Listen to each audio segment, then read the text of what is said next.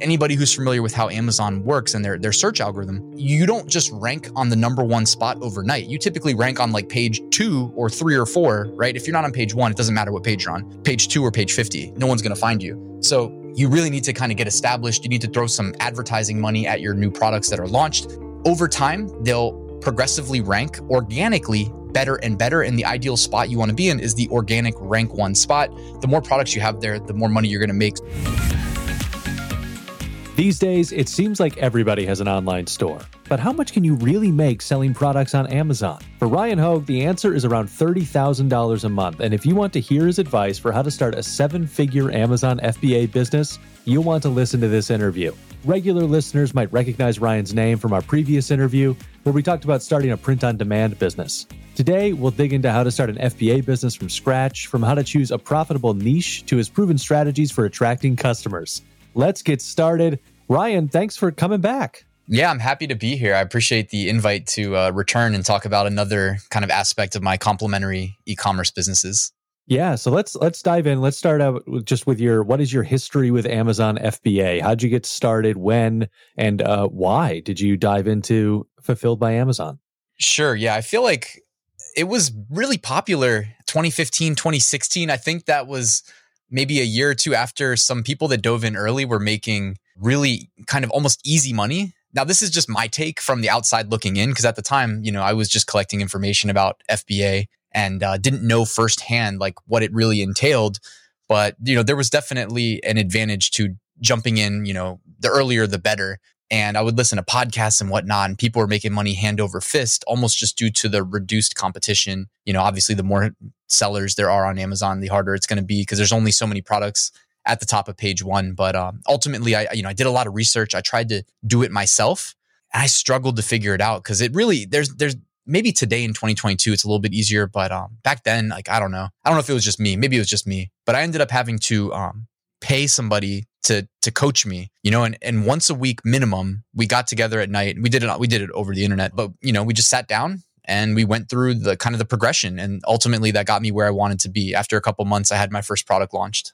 So I realize that the the introduction in that first question sort of presumes that our audience knows what Amazon FBA business is, but can you fill us in on what exactly that is and how it might differ from other types of e-commerce? Got you. Well, that's a great point. And in case you um, weren't familiar with Amazon FBA, well, Amazon is the largest e-commerce website in the world, and so I always say follow the customers. I know I, it's really insightful, right? If you want to sell things, it's best to be where the customers are. So I followed them to Amazon, and I said I need to sell on Amazon. Step two, how do I do that? Uh, so I realized that and you know, it's funny. I wasn't even paying for Amazon Prime, even though many, many people uh, around the world now do pay for Amazon Prime.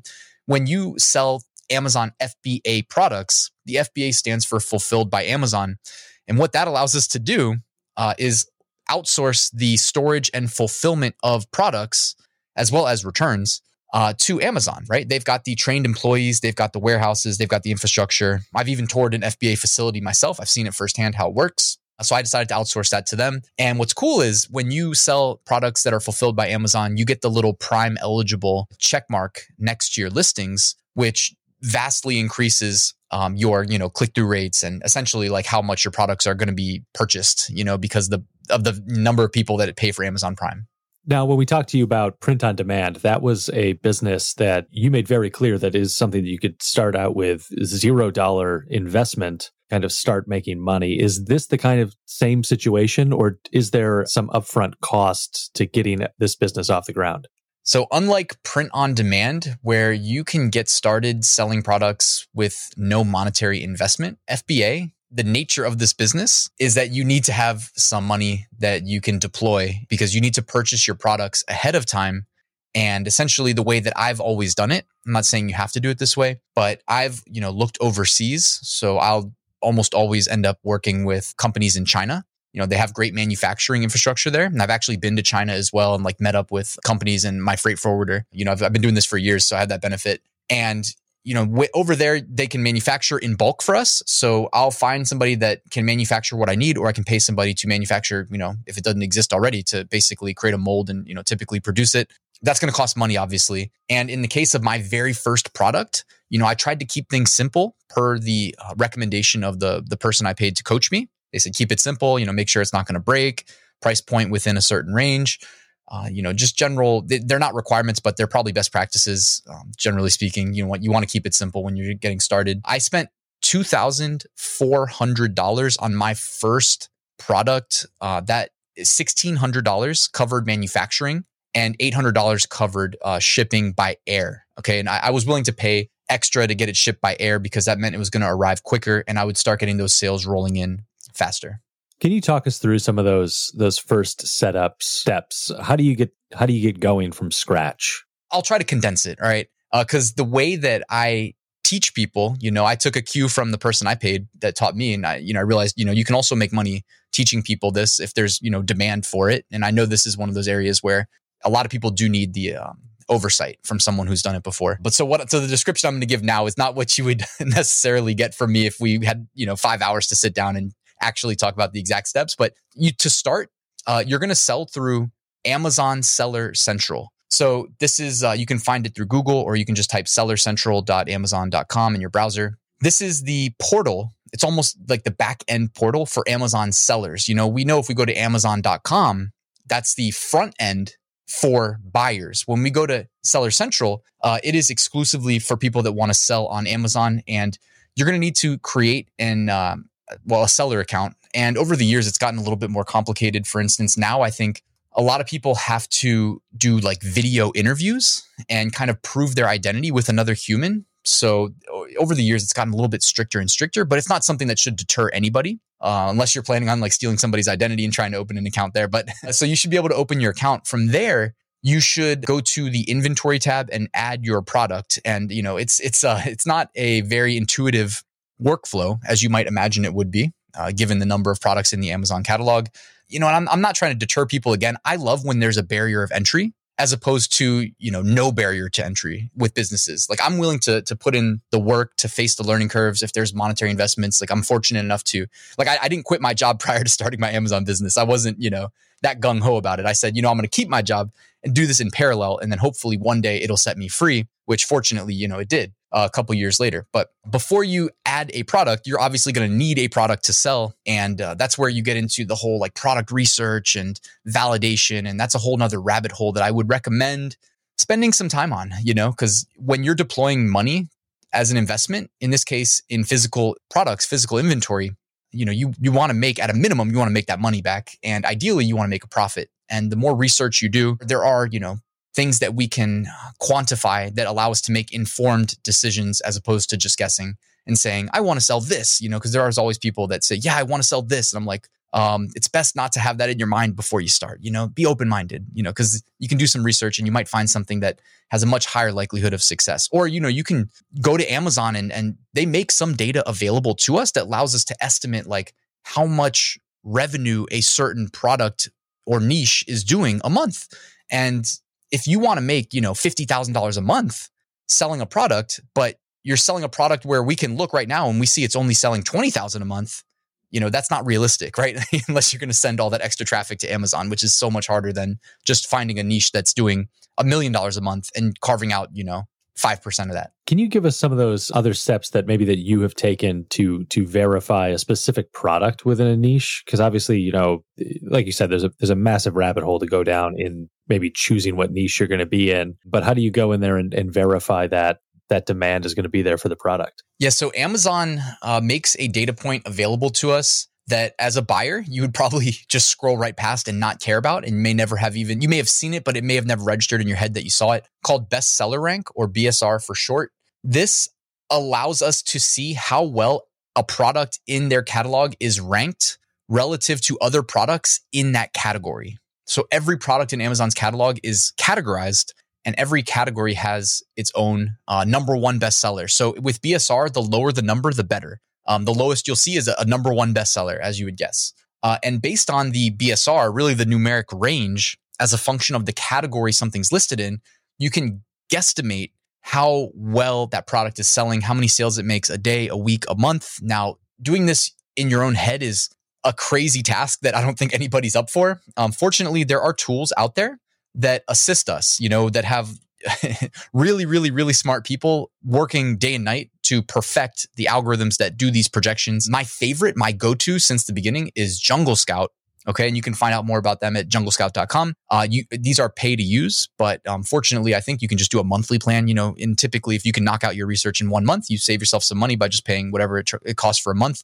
Uh, money well worth the investment, if you ask me. No one's paying me to say that. It's just because, you know, again, we're making a monetary investment here. Most people are going to, I mean, I think everybody's safe to say their first product launch is going to cost over a thousand dollars. The cheapest I've ever seen somebody do it. I had somebody come through my course uh, two years ago, and they had you know a constraint when it came to finances, and I think they got their first product launched for fourteen hundred. That included shipping, but that really impairs your research process because it means you you know the average product you find you're not going to be able to sell because you just know but from looking at it that the costs are going to be too high right? So you, just makes your research process take longer. But yeah so i'd recommend jungle scout. Um, other options though there's a, a, great option called helium 10 as well. Those are the big two titans in the um, amazon niche research industry i would say Talk to us about scalability of an FBA business. What makes it scalable, and and are there things that business owners should be doing from the beginning that will will help them grow more quickly? Yeah, the beautiful thing about FBA specifically, the fulfilled by Amazon aspect, is we do not need to like house the inventory, you know, somewhere in our house. Uh, I've gone down that rabbit hole before. I know many entrepreneurs have as well. Uh, my girlfriend's currently actually going through that.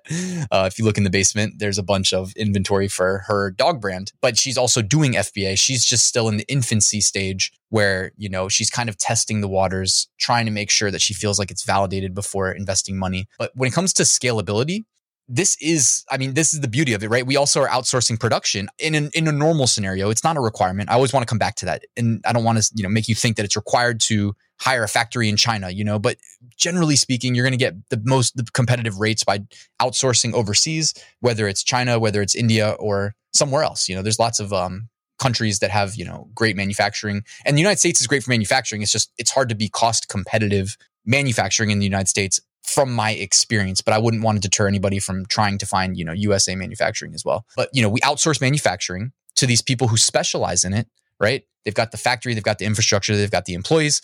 Then we import. Uh, and you know, I have a freight forwarder that I, I really love the guy, man. I've met him in person. He's got a great family. So we're, you know, we're at this point, we're just friends.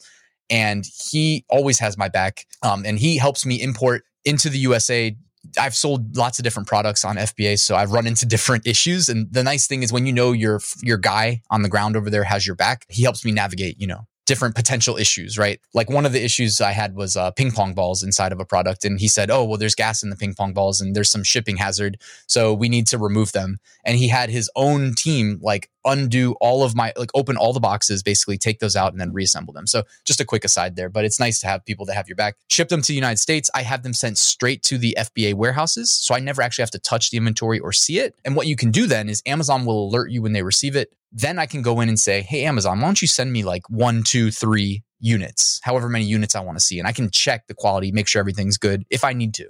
Um, also, typically, before you work with a company, you would interview multiple companies, by the way, and you would have them send you samples so that you can see the quality of their work. Um, from there, though, you know, Amazon's warehousing the inventory for you.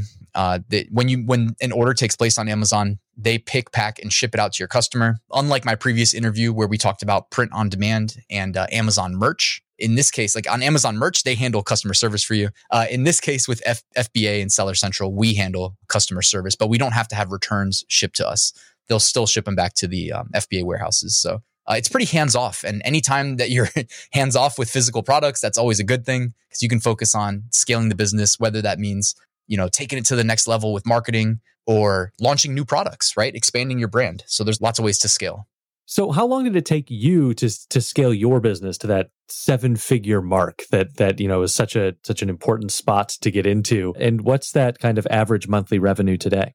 It took me, I think, in my third year of business to reach the seven figure mark. And I was like really aggressive because I was a little bit misled doing my Amazon FBA research. A lot of the I'm not trying to say like throw shade at the influencers in the space, but a lot of people who were selling courses and whatnot were making it seem like this is a get rich quick scheme, you know, which I, I know there's a lot of influencers in lots of spaces doing that. But one thing that I will note about FBA is that the entire process of launching new products takes quite some time because even if you are really fast at research, at a minimum, it's probably taking a month to manufacture And if you're selling, you know, big numbers of anything, you're most likely shipping by sea, which you might as well schedule a month for shipment by sea, right? So even if I want to launch a new product and, and I, I researched it and got it done in one day, that's two months basically before it even hits the warehouse. Then Amazon has to intake the inventory. And, you know, so I just wanted to be transparent that like it's definitely not a get rich quick type business. And, you know, I, I like to use the example of if I just wanted to hit a million dollars as quickly as possible on Amazon, you can sell something like Bluetooth headphones, right? Like we know the Bluetooth headphone market's selling tens of millions of dollars, uh, potentially even a month. You know, it's just it's just one of those categories that's crazy. Like you're unlocking massive potential as a function of the demand in that space, but you're going to be matched by cutthroat competition. So I'd never jumped into any super highly competitive spaces like that where I could potentially become the number one bestseller and because the, then you inherit these problems like oh well how do i bankroll the next order? Because you also if it takes two months to get from your order to the fba warehouse you, that's two months of like your money is tied up right? You still have to send the money before they'll per, begin production a lot of times you can send 30% up front and then 70% when it's done but either way you know you got to be able to bankroll that stuff and on the sales you make on amazon through FBA. They also withhold funds um, for I, you know I don't know if it's variable and if there's options, but I'm pretty sure it's like two weeks to a month. You know, I'm not like I'm not like one of these hawkish people that's always watching my bank account to see the deposits because uh, I have a lot going on. But like it's something like two weeks to four weeks, so you're not getting paid out immediately either. So it's just one of these things where the more sales you're making, the more revenue, the more money out to maintain, and then obviously anybody who's familiar with how Amazon works and their their search algorithm, you don't just rank on the number one spot overnight. You typically rank on like page two or three or four, right? If you're not on page one, it doesn't matter what page you're on. Page two or page 50, no one's going to find you. So you really need to kind of get established. You need to throw some advertising money at your new products that are launched. Over time, they'll progressively rank organically better and better. And the ideal spot you want to be in is the organic rank one spot. The more products you have there, the more money you're going to make. So for me personally, getting to seven figures, I probably had at least 10 SKUs live, like in my Seller Central account. The most I've ever had at one time was, I think, 14. Some of them were easy because they were just me working with the same supplier and going from, you know, one product in a brand to five products in a brand or 10 products in a brand. A quick note for our listeners uh, make sure you check out the Upflip blog, upflip.com slash blog, where we've got lots of great information and interviews with entrepreneurs, including a, a complete guide in starting your own FBA business. Again, that's upflip.com slash blog. Ryan, uh, you, you've made mention of some of the, the many challenges that someone can face when they're starting an Amazon FBA business. What can a new business owner be doing to prepare for or overcome those challenges? I like to attack things that like I like I spend my time doing things that I'm passionate about just in general in life day to day. So if it's starting an FBA business, I'm not just doing FBA, you know, Wednesday nights. Like Wednesday night was the night that me and my coach would meet every single week. So it wasn't just a Wednesday night thing for me. It was 7 days a week for me. Like I if I wasn't meeting with my coach, it was still in the back of my mind. It was still like, you know, if I had homework, I'm doing the homework. I'm constantly listening to podcasts. I'm watching YouTube. I'm soaking up other people's experience and using it almost as if it's like firsthand knowledge myself. So to me personally, this is just me speaking. I love just hearing other people's stories, other people's tips. There's so much information out there. Fortunately, you know, with the information age, right? It's very easy to have a podcast like this one or, you know, launch a YouTube channel. It's a little bit harder to have a YouTube channel that people actually care to watch.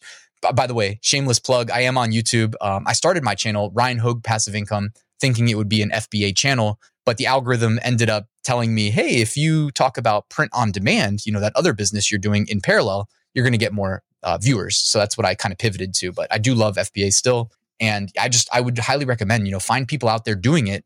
Just listen to their stories, listen to their tips. Lots of free free information out there, and then the Upflip blog, like you plugged to, a great a great destination as well.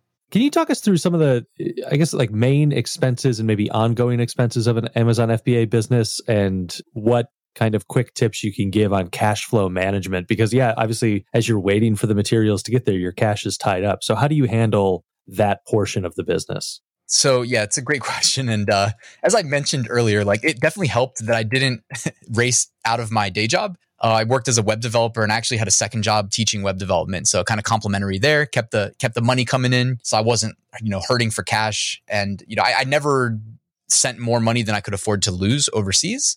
at least to a new manufacturer. You know what I mean? Um, so that's just something that I know it might be easier said than done, but it, yeah, just generally speaking, when it comes to finances, I would always say like, you know, secure your, your safety and your family safety first. Don't be gambling with too much money, but just me speaking there. One thing you can do, Amazon has a lending program. Now I've never used it, but one of the most successful FBA sellers I know personally, like a relationship I built through having my YouTube channel, and I actually just interviewed him a couple um, weeks ago. His name is Matt. Uh, he said that he's used the Amazon lending program before as well because he's doing seven figures, you know, this year in 2022. Like he's he's just absolutely crushing his orders and you know he's he's just been aggressive. He's launching new products. He has his process in place. Like he's got, you know, a photographer that he uses to come up with incredible photos. You know, he knows how to write the content for both the algorithm and for humans and uh, he's doing really well. So he's being aggressive. He's expanding and he's used the Amazon lending program. That's one way you can access capital if you're, you know, maybe a little tight. Also, he gave me a really good tip that I wish I had employed more myself,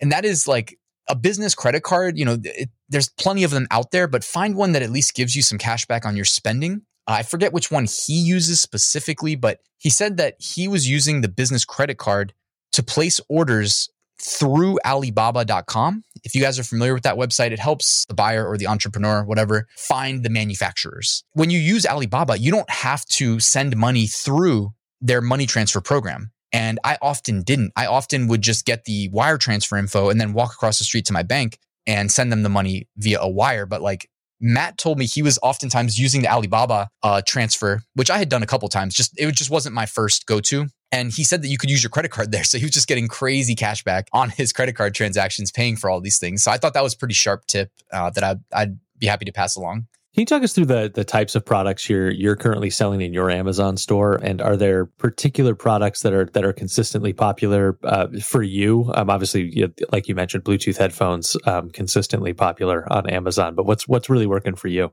Yeah, I mean, you know, FBA sellers are often like very secretive of their niches. I think it's mainly just to prevent additional competition. And then also, you know, being a kind of semi public figure with YouTube, like, you know, if 99 people like me and one hates me, the one person who hates me can often get me in trouble if they know what they're doing. So I don't typically tell the exact products I'm selling, but I'll tell you stories of products I don't sell anymore. For instance, I used to sell plastic cups, various types of them too. And it's, you're like, Ryan, how did you arrive at plastic cups? Like themed plastic cups. Like if you were having a Hawaiian luau, I used to sell uh, coconut and pineapple cups. Super random, completely outside of anything that I would ever see in my day to day base, day to day life. But here's the thing: when I was talking earlier about niche research, Jungle Scout, the research tool, uh, it's kind of a Chrome extension. But they also have like built in web apps in their website. They can assist you in finding these profitable product opportunities. You can even input criteria and they'll kind of filter out products that aren't going to fit your criteria and uh, help point you in the right direction. So through that, I mean, honestly, I could arrive at some weird products, you know, and I mean, I, I don't know which one I found first, the coconut cup or the pineapple cup, but like one led to the other where I'm kind of like, Hey, this works really well. These are kind of cheap, flimsy, but like, and by the way, I mean, when I say cheap, flimsy, I'm not trying to knock my own products. I'm saying I interviewed the um, suppliers on Alibaba. I had them send me samples. One cup specifically stood out. And compared to my competition on Amazon, which by the way, I would recommend, order your competition's products. See what's good, what's bad. I mean, if you're lazy, you can just read the reviews, but um, there may not be like good reviews in there that like actually give you an accurate description. So I found a supplier that sold, even as dumb as it sounds, like coconut cups, like these coconut themed plastic cups, but they were better. Like mine were just straight up better. Like I don't know how else to describe it. They had a little bit extra here, a little bit extra there. They came with straws, and that was enough. You know, I, I almost immediately became the number one ranked spot. And you're thinking, yeah, but how much money are you really making on coconut cups? Well, a couple thousand dollars in profit a month. Like that's nothing to laugh at. It's not getting me rich, you know, but that's just one SKU. So then I launched a complementary SKU. I launched the pineapple cups. One product I sold that failed was uh, launching cappuccino mugs, I think was the primary keywords I used on them. Because you can say like coffee cup. Certain keywords that you kind of hone in on on Amazon can can really work to your benefit or work against you. I think the phrase I used that I thought was like the most valuable was like cappuccino mugs or like glass cappuccino mugs. In summary, though, my coach told me initially, he's like, you probably don't want to be selling glass products that are going to have to be shipped from China to here and then from here to, to there. You know what I mean? That, that are getting messed up in the Amazon warehouse. Like I said, I've walked through those warehouses. I, those boxes get dropped. They do.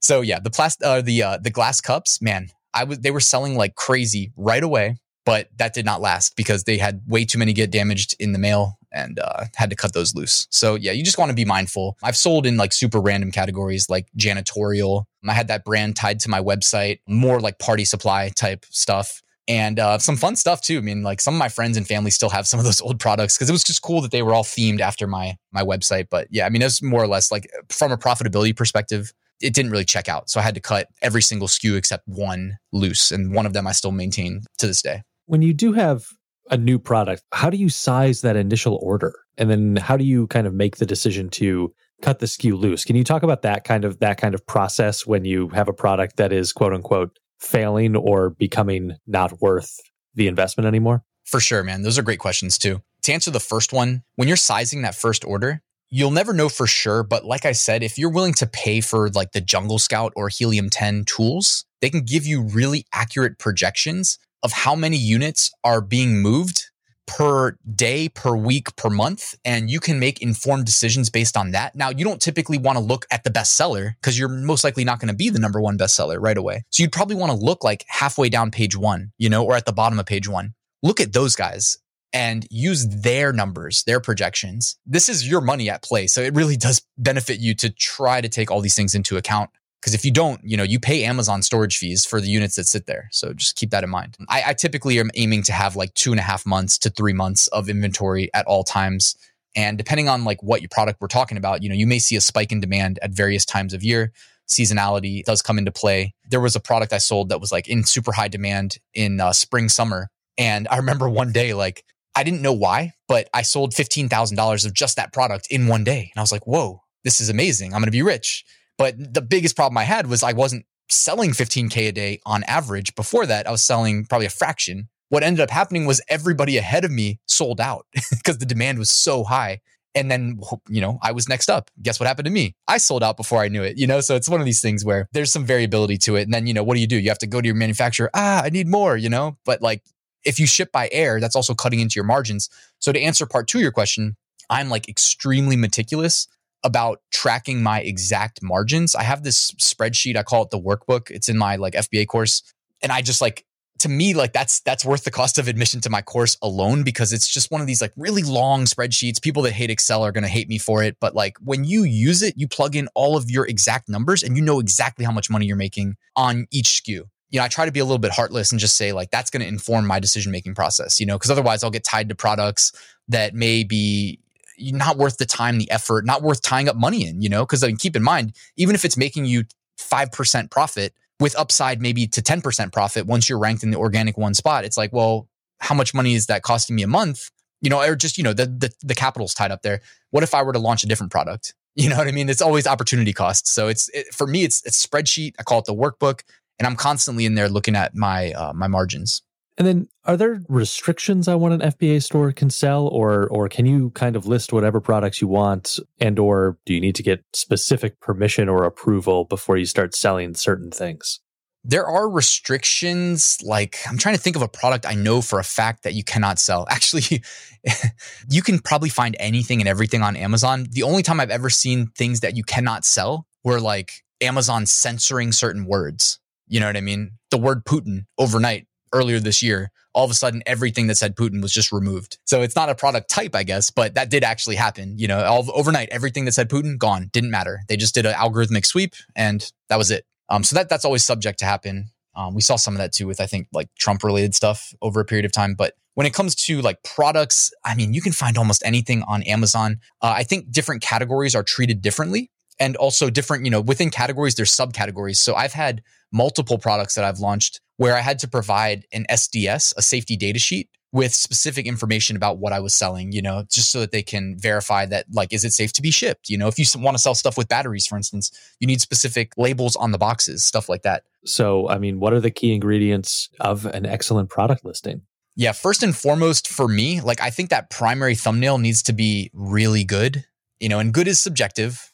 I get that. But Amazon requires the primary thumbnails to be on a white background. So that means exactly what it sounds like. If you try to cheat that, um, I do believe they've got like algorithmic sweeps that will detect, hey, it's not a white background, and get you in trouble. And if you get in trouble enough times, you know, you can lose your your selling privileges. So that's number one. You know, and, and each category, each product is kind of different. I always say, like, take a cue from your competition, your most successful competition. Like, what are they doing well in their images? And the reason I'd say images first, like, that's why what I come to first is that's typically how most people shop. You know, not everybody, but most people, they're looking at the pictures. They're not reading the title. They're not reading the bullet points. They're looking at the pictures and the best converting products often or product listings are answering all of the common questions in their pictures, whether that's through actually pointing out and adding text in the JPEG images. You know, you can add like text and you can put an arrow, you know, whether it's a coffee mug, you can say holds 15 ounces, you know, something like that. Or, you know, sometimes if it's some, I don't know, I can't think of a product right now, but like you can actually show the different attributes that people are looking for in the pictures themselves and highlight them in the picture without text or without an arrow. Um, so I would recommend just you know be very familiar with your your product niches, you know, and even if it's like a niche that you know nothing about, because oftentimes it is, you know, you just found it because it looks like it's going to be profitable. Study your competition. Literally go in, read their reviews, look at their pictures. It's boring, but it's worth the time. Think of how long it takes you to make the money that you're about to invest in your product launch and be like, okay, I can justify spending the time there. You know, I also like to recommend just counting your exact competition because when Amazon says X number of results when you do a keyword search, it's typically not accurate. So like they, they obfuscate that. It's it's very broad. It's not, you know, it's not going to give you an exact figure. So I recommend like you literally go to page one, go to page two. If you need to go to page three, go to page three. Look at how many people and count them that are selling exactly what you're selling and that's prime eligible you know so you have an accurate idea of like what you're up against I, I do really highly recommend that and then from there you know you want to write your title i typically say front load your title with the most relevant keywords when you write bullet points it's pretty popular to front load the bullet with maybe write in like all caps You're, or you can do like bracket all caps something that humans should read and then and then close the bracket and then after that write for the algorithms so if you write in all caps like best coffee mug on earth. And then after that, you start writing sentences out that are mainly including, you know, sprinkles of relevant keywords and phrases for the algorithm to help you get indexed that you don't anticipate a human will read, right? Because it might be, you know, a couple, it might look like a wall of text. You know, we've all seen that and been like, okay, on the internet, we typically don't slow down to read wall of text. But if we have like one sentence phrase in all caps, we might actually read it and be like, okay, cool, got it. And is it a keyword cramming game, or are there certain like keyword and SEO best practices that someone should keep in mind for their product listing? My personal feelings on this are that uh, the value of keywords gets overblown. Like, I think a lot of people that are inexperienced Amazon sellers think, and I was subject to this myself from listening to podcasts and whatnot, you know, people would really harp on the value of keywords. And it's not that keywords aren't important, but all keywords are really doing like again, we have the keywords that are for humans, right? But we mainly have pictures for humans. So the keywords we type in are mainly for the algorithm to understand what it is we're selling and put us in front of the right potential customer prior to us having sales. Once we have sales, that's what they're going to trust. So above all else, you know, if we've converted 500 people that searched for best coffee mug, you know, they type into the Amazon search bar best coffee mug and they buy us, we've got 500 conversions. The algorithm says, okay, 500, that's a pretty good number. I think we can rank them on best coffee mug. But here's the thing are, does, it, does that mean we're in the first spot? Maybe, maybe not. Because what if there's competition with 1500 conversions on best coffee mug, right? So it's all relative to the niche you're in. And we, we don't actually know how many conversions we have or who the other person has, you know, our competition may have like we, we not, we don't know the actual discrete number of conversions, but if you actually go to Amazon and type in a keyword search, like it could be best coffee mug could be one search and the next search could be best coffee mug for Father's Day. You know what I mean? We just put a slight tweak on it, but those are going to be treated like different queries and the results may vary based on the history of sales that took place on those keywords. And generally speaking, if you don't have conversions, you know, you're going to struggle to rank organically at the top of page one even if you put like uh, incredible you know keywords in your listing but didn't have the conversions. You know, the conversions always take precedent. The kind of natural extension of the, this line of questioning is what are what are some of the don'ts for a product listing? The don'ts, um, almost like just the opposite of of what you should be doing, right? Like you want to have those quality images. You want to maximize all of the images. So if Amazon lets you have eight images, you want to have eight images. You don't want to put three up. Even if the rest of your images aren't that great, you know, you can put in what we call lifestyle images. Like I was looking at a product the other day it was like a brush for combing your dog that like takes the hair out, you know, the extra hair. And a lot of the images on that listing were lifestyle. But just by including the lifestyle images that aren't even that relevant, it looks like a quality listing. It's like a subliminal checkmark in the customer's mind Because you know what really stands out when you're used to seeing products that have eight images? It stands out when you have two images or three. You're like, oh, what is this low quality? You know, you start thinking like, oh, this might not be a quality product. It might just be a subliminal thing, right? But it's because you get so conditioned to seeing sellers go above and beyond to make these quality product listings. I would say don't keyword stuff. Like don't just do keyword, comma, keyword, comma, keyword. Like I would write cohesive sentences. Don't try to game the system with like the white thumbnail background because I've seen people do that and it doesn't work out in the long run. Don't ever upload products with duplicate titles. I don't know why Amazon takes it so seriously, but like they will literally ban you from selling and uh, if you have a duplicate title in their system. So they take that very seriously. For instance, also they let you do brand registry, which enables enhanced brand content. So it's it's why sometimes you're looking at a product listing and you see like in the middle of the page a bunch of really cool looking pictures instead of just like a paragraph of text. So little distinctions like that, like Amazon kind of guides you in the right direction that'll help you you know increase your conversion rate which will increase your organic rank which will increase your clicks which will increase your orders you know what i mean? So it's kind of like this flywheel effect the life cycle of an amazon product. So yeah you just want to kind of follow amazon's guidance and uh, as far as what not to do you know i just say use common sense too. Like look at your listings against your competition. If it's not up to par then you got some work to do this is going to bring us to a section of the show that we call our Fan Blitz questions. Uh, these questions come from our YouTube community. So go find Upflip on YouTube, join the community, and you can pose questions to future podcast guests. So for these, we're looking for, you know, that quick, that quick 10 second answer, some of which that may be a challenge as I look at what these questions are. But here we go. So Alfonso Sandoval is asking uh, if I was to purchase an existing small Amazon FBA business, from your experience, what should I look for or be careful about before acquiring? The number one thing that I would look for is the exact profit margins. The margins are getting squeezed more and more. You know, even just this year, like Amazon's increased the fees on the sellers, I think twice. When I say the fees, I mean it could be FBA fees, it could be the referral fee. So even if you're not selling FBA, Amazon takes a fee of every sale that takes place on their platform just as their, hey, we're Amazon and we let you be here you know fee. When it comes to ads too just don't forget people are running ads so don't forget to factor in um, the ad spend as well. Let the bottom line um, dictate your decision making you know value that highly. Night kids zero would like to know what the return rate is and what happens to the returned products. Each product has a different return rate. I'm guilty of like not even knowing off the top of my head like the SKUs that i've got right now are all very low return rates because I haven't really like been pushing my FBA business recently too much. So I've got a lot of mainly just my best sellers in stock that are established that have hundreds of reviews that are ranked, if not organic rank one, they're up there on page one. So I'm not dealing with a high return rate. But that being said, you're always going to have some returns, whether it's a defective product, you know, even from the manufacturing line, some things go wrong, or if it's just, hey, someone changed their mind and, you know, Amazon customers are entitled. They know, hey, it's Amazon. I can return anything. So eh, they'll send it back to the FBA warehouse and if it's like defective, there is like this section in Seller Central where you can tell Amazon either you can have it automate disposal orders. So they'll dispose of these uh, products that are defective, like that can't be resold, or you can automate that they'll ship them to you. And they call that a removal order. So you can do that. Or I think if it's, you know, able to be resold, uh, it may just show up as sold by like Amazon warehouse deals or something like that. I'm not 100% sure exactly how that works, but I do think they can like turn around and sell at a discount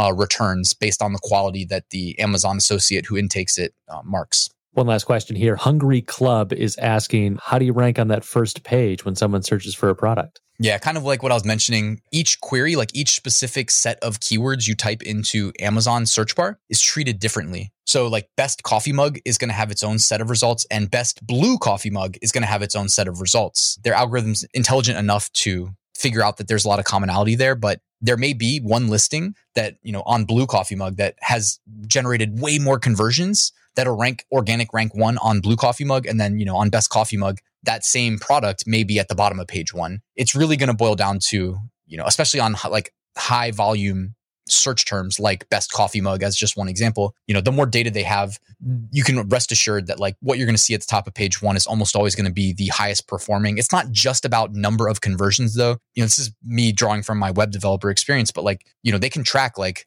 how many impressions a listing got and if you can track how many impressions it got, you can also track how many clicks it got. Well, you can track click through rate. From there, you can tr- track conversion rate. You can track, hey, they added to cart. How much time did they spend on the page? Like, are they confused? You can track all these things in a web browser and you can rest assured that Amazon's doing that. So they're using as much data as they can possibly use to figure out who ranks where. But I do recommend like when you run ads on Amazon, you can say, I want to advertise on this phrase. You can pay Amazon to know that you're going to show up when someone searches for that phrase. And, you know, part of making a sale, the first step is got to get in front of somebody. When you ad- advertise, you know you can get in front of them and you can measure impressions. You know, from there, you can measure click through rates. Obviously, you pay per click, and that's a good place to uh, get started.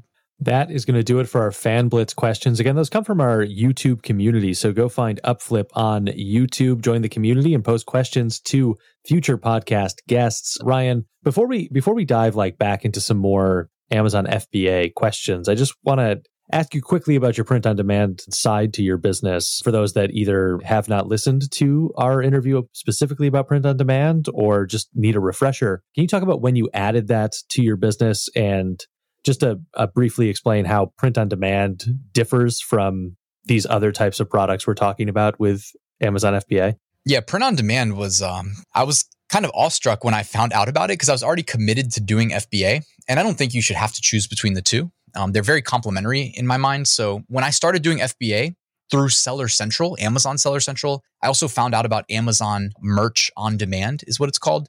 And it's a separate portal right? So I said Seller Central is where you go if you want to sell on Amazon. Well, there's actually other ways to sell on Amazon, but they're not like the all encompassing solution. Like Seller Central is for anything and everything, right? We couldn't even think of a product that you can't sell. You just can't say the keyword Putin, for instance, right now.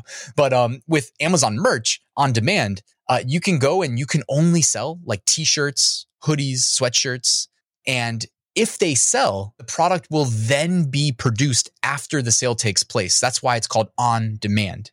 And what we do as sellers is we essentially just create the designs. We say, okay, make this design available on, you know, a t-shirt. And then we provide the, you know, search engine optimization, you know, the, the title, the brand, the bullet points. And if we choose to, we can set up ads. And I, I, just mentioned it in the context of Amazon merch on demand, but you can also sell print on demand through Amazon Seller Central. So those are kind of three income streams right there. You sell Amazon merch on demand. Then you can, what I would do is I would take a t shirt design that I listed on Amazon merch on demand, but they only have so many products available, right? And I'm restricted to what they offer. So if it's just a t shirt, a long sleeve shirt, and a hoodie, which by the way, they have more than that, but I'm just saying theoretically, but they don't have a coffee mug, what I realized is I can then sell my t shirt design on a coffee mug on Amazon Seller Central. And it's a little bit more nuanced than that, of course, but kind of a separate topic. But uh, that's essentially what I was doing. So I call it almost like a double down, you know, because I'm making my money selling this design on a shirt. Then I make money selling it on a coffee mug through Seller Central, where the coffee mugs, you know, I can sell a coffee mug as opposed to, you know, I couldn't do it before. And when I sell it through Seller Central, though, it's not FBA, it's FBM, it's fulfilled by merchant. So I don't have Amazon sitting on a cardboard box full of my mugs. If that sale takes place, I integrated a software application from a company who has the capacity to fulfill the orders on my behalf with my Seller Central account. So when that order takes place, they automatically see the order. They say, okay, Ryan sold a black 15 ounce coffee mug with this design. They create it, they ship it to the customer. Their software marks it as shipped and uploads tracking. So, pretty good deal. Thank you for that. And uh, so, shifting back into Amazon FBA mode. Uh, can you talk about your your pricing strategy for products? Like, is there a certain profit margin you always are aiming for, or are the prices more influenced by the market? I mean, it's a great question.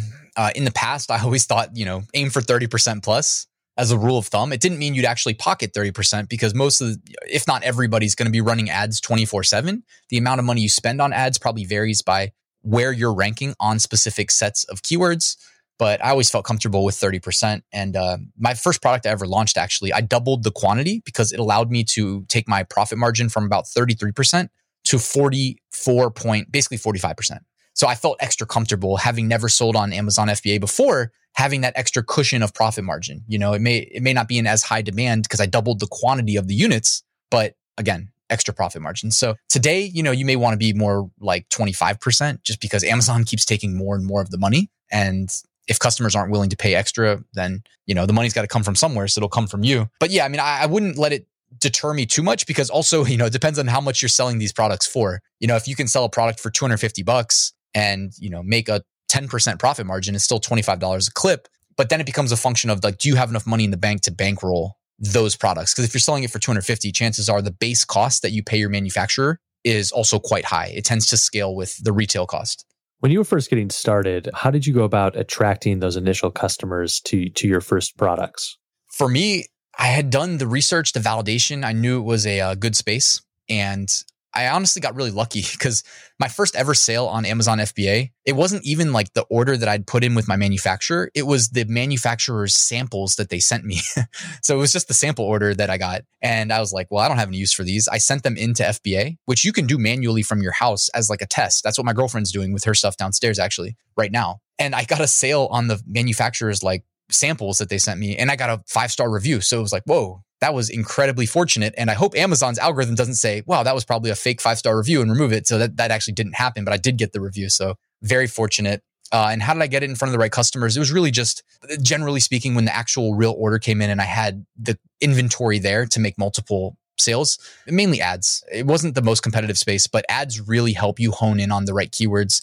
And fortunately, I saw over time the um, suggested bid for my primary keywords. Because eh, when you bid on keywords, as you would imagine, like it's an auction system. So certain keywords are more valuable than others. The price is dictated by the people bidding. So my first product, man, people were bidding like five dollars a click. It was absurd, but I mean, it makes a little bit of sense when I mentioned that you know we had really nice profit margins. Like my first product had forty four percent. Um, I think I was listing it at thirty nine ninety nine. So you know I could afford some clicks that didn't convert. It didn't mean that I also had to pay $5 a click, but on the high end, that's what people were paying, you know, but also those people you set a budget, if they run out of their daily budget, well then the next highest bidder fills the ad inventory. And if, you know, they only bid $3 a click, then, you know, the person who bid 5 was just overpaying. So it's a little bit of a, a game, you know, behind the scenes with ads. I'm curious about the on the marketing side here if someone has a limited marketing budget as they're getting started, what are some of the marketing strategies that they can do that maybe move move beyond the the cost per click model or or even are there certain things they should be doing in product selection that go into I'm not going to have a ton of money to market this product? Yeah, kind of what I was just describing where you know, I, am a big fan of if like if I'm selling on Amazon, I want to run Amazon ads. It's not that you can't be successful running like off of Amazon ads, like a Facebook ad to your Amazon listing. And I actually had a um, Amazon agency, a really successful one, like tell me that that was really working well this year. And they actually set up a campaign for me, and we did a split test, and I did the results on my YouTube channel, and it worked really well. So I can't say that that doesn't work. But if you're a limited budget, prioritize like if you're selling on Amazon, prioritize Amazon ads. You know, that's going to be very effective. And also in terms of like measuring the success rate, it's it's much easier. but you can also like when I was saying $5 a click, th- those were for the mega primary keywords associated with my niche. But that being said, those that was just one set of keywords. Now those were the most valuable keywords, but there's also long tail keywords where maybe we add a word or two or three, or there's just variations of the primaries that aren't generating the maximum search volume, but are still extremely valuable. And so find some of those. And you can do that by also running an Amazon auto campaign where you let Amazon essentially like you just give it a budget and a um, bid per click, but you don't have to give it keywords. You you can't give it keywords on an auto campaign. And Amazon will actually like go and find keywords for you, you know, through testing, through trial and error. So it's very easy to set up an auto campaign as you'd imagine because you really just, you know, tell it to go and you tell it how much money it can spend. And then from there, you might find keywords that you didn't even think about that you can then move to your manual ad campaigns and you can be very restrictive or protective with both your bids and your daily budget. And then do you do anything specifically to encourage customers to review your products and and how do user reviews affect your visibility and sales as an FBA seller? Yeah, reviews are huge on Amazon, on Etsy, on eBay, on every website, you know. Positive reviews, I should say, because obviously negative reviews can also really hurt. I remember I launched a SKU got a one star review and I was like, damn, do I just start over? Like the first review was one star and that product never really recovered. So that's another example of when I had to just cut one loose. Uh, you know, but it was like it was also a member of the a, a brand with lots of other variations, so it wasn't a big deal to launch that one and then just kind of let it sell out and not reorder. As far as what I do to encourage reviews, like Amazon's real strict with that whole area, and there's like weird rules and semantics to exactly what's allowed and what's not. So what I personally do is I use this software called FeedbackWhiz. And it's not the only software out there that does it, but it's just the first one I learned. So I've been doing it for years.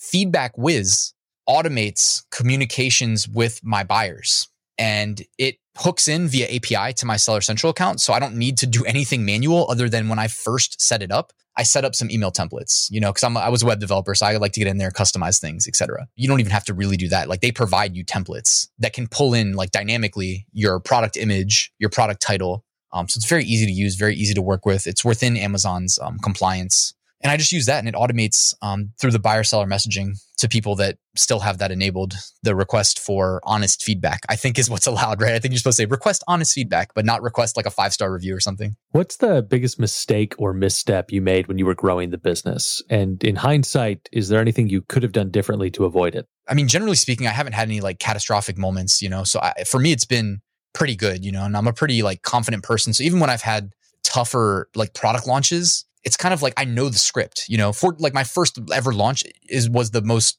heart wrenching one because I didn't know, you know, so many unknowns. But once you have a couple successful product launches, if you have one that's not successful, it's like, okay, cool. I'm going to try to get my money back and I'll just move on to the next one, you know? So that's kind of how I feel.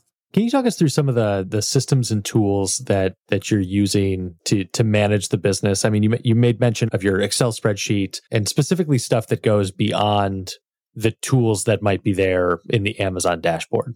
Yeah. Well, I will say like my favorite tool is uh it was by Jungle Scout and they ceased I don't know what to say. They they killed the tool off for some reason. And it used to be called Fetcher. And what was great about Fetcher was that it integrated via API so that like I had my spreadsheet which gave me my exact margins, but what the spreadsheet could never do was tell me as a function of ad spend what my even more exact margins were.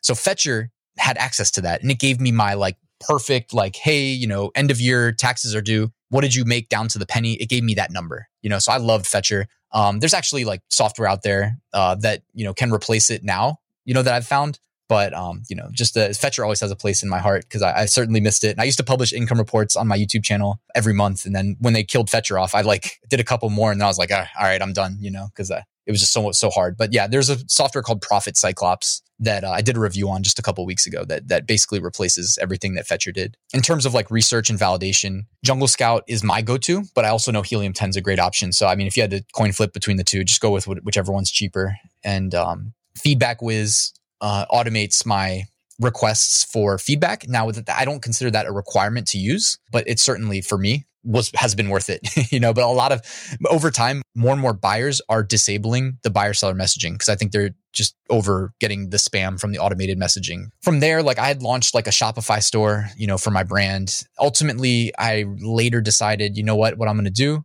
because I, I, whenever possible, I would have a website for the brands because obviously web developer, so not that hard for me to launch websites. I would put the website URL like on the products if I could. I would sneak it on there. And you know, you can typically pay your manufacturers to do that. Like I would pay a fraction of a penny. I think it was like half a penny per unit to get like on my first ever product um, to get the website put there.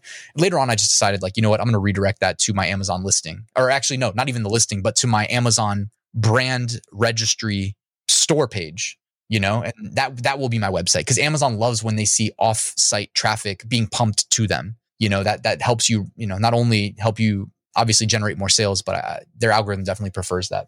Um, from there, like you want to be in brand registry, so that requires getting a trademark. There is an inside of Amazon Seller Central something called IP Accelerator through their like partner program. If you do the IP Accelerator, you don't have to wait basically a year for your trademark to go live. You can just partner with like one of Amazon's approved partners. I'm sure Amazon gets a cut, and within two weeks you can be in brand registry. You know, it'll still be a year before your trademark goes live, but at least you can basically cut to the front of the line. I'm trying to think of like other. Oh yeah, I use a service that automated my reimbursements because you essentially cannot you can't automate it with software but sometimes amazon like messes stuff up and they owe you money but like they just won't pay you and they make it so that you have to manually file the claims. So i found a service that will like essentially file those for me. A human will because you're not allowed to do it automated. And they keep like i think i don't remember if it was like 25 or 40% but i'm still better than nothing because i wasn't doing it. And uh, i think that's basically it. What's a what's a listing hijacker and how can they hurt a business? Is there anything fba store owners can do to prevent it yeah, Hijacker is um, on Amazon. Remember how I said you're not allowed to have duplicate titles, otherwise they'll just ban you. It seems like such a small infraction, but Amazon really doesn't want spam in their catalog because they know that can degrade the customer performance. So what they want is if you're going to sell a product on Amazon, that you go and like you can do this right now. Go pick something on Amazon. There should be a link on the product page that says "Have one to sell?" question mark. So you can click that and that's how they want you to list. And there's this thing called the buy box. Like as a customer, we probably don't worry about what the buy box is, but as a seller, having the buy box means when someone goes to that listing and clicks add to cart or clicks buy now, that you get the sale. because in theory, like me, you, and 10 other people can have the same, I don't know, like coffee cup to sell that's from the same manufacturer, the same color, same size. We're selling the exact same coffee cup. So we would all go to the same listing and create an offer. And you know, and you might sell it for 19.99. I can come in as a hijacker and sell it for like 19.98, you know, and undercut you by a penny. And oftentimes that means I'll get the buy box. And where this really sucks is if you're launching your own branded products, you're not in brand registry yet. You know, brand registry helps open up the door to removing hijackers and they even have um uh, it's like called like project zero i think where they turned over tools i don't think to every seller but to some that were invited like i got the invite where you can like self moderate your listings but they they basically make you go through a quiz to to prove that you're not going to abuse the tool so yeah um hijackers just like basically jump on try to sell similar products to what you're selling or the exact same and undercut you you know maybe it's listing hijacking, but what's the most frustrating thing about running an, F- an FBA store? And any advice for for coping with that frustration?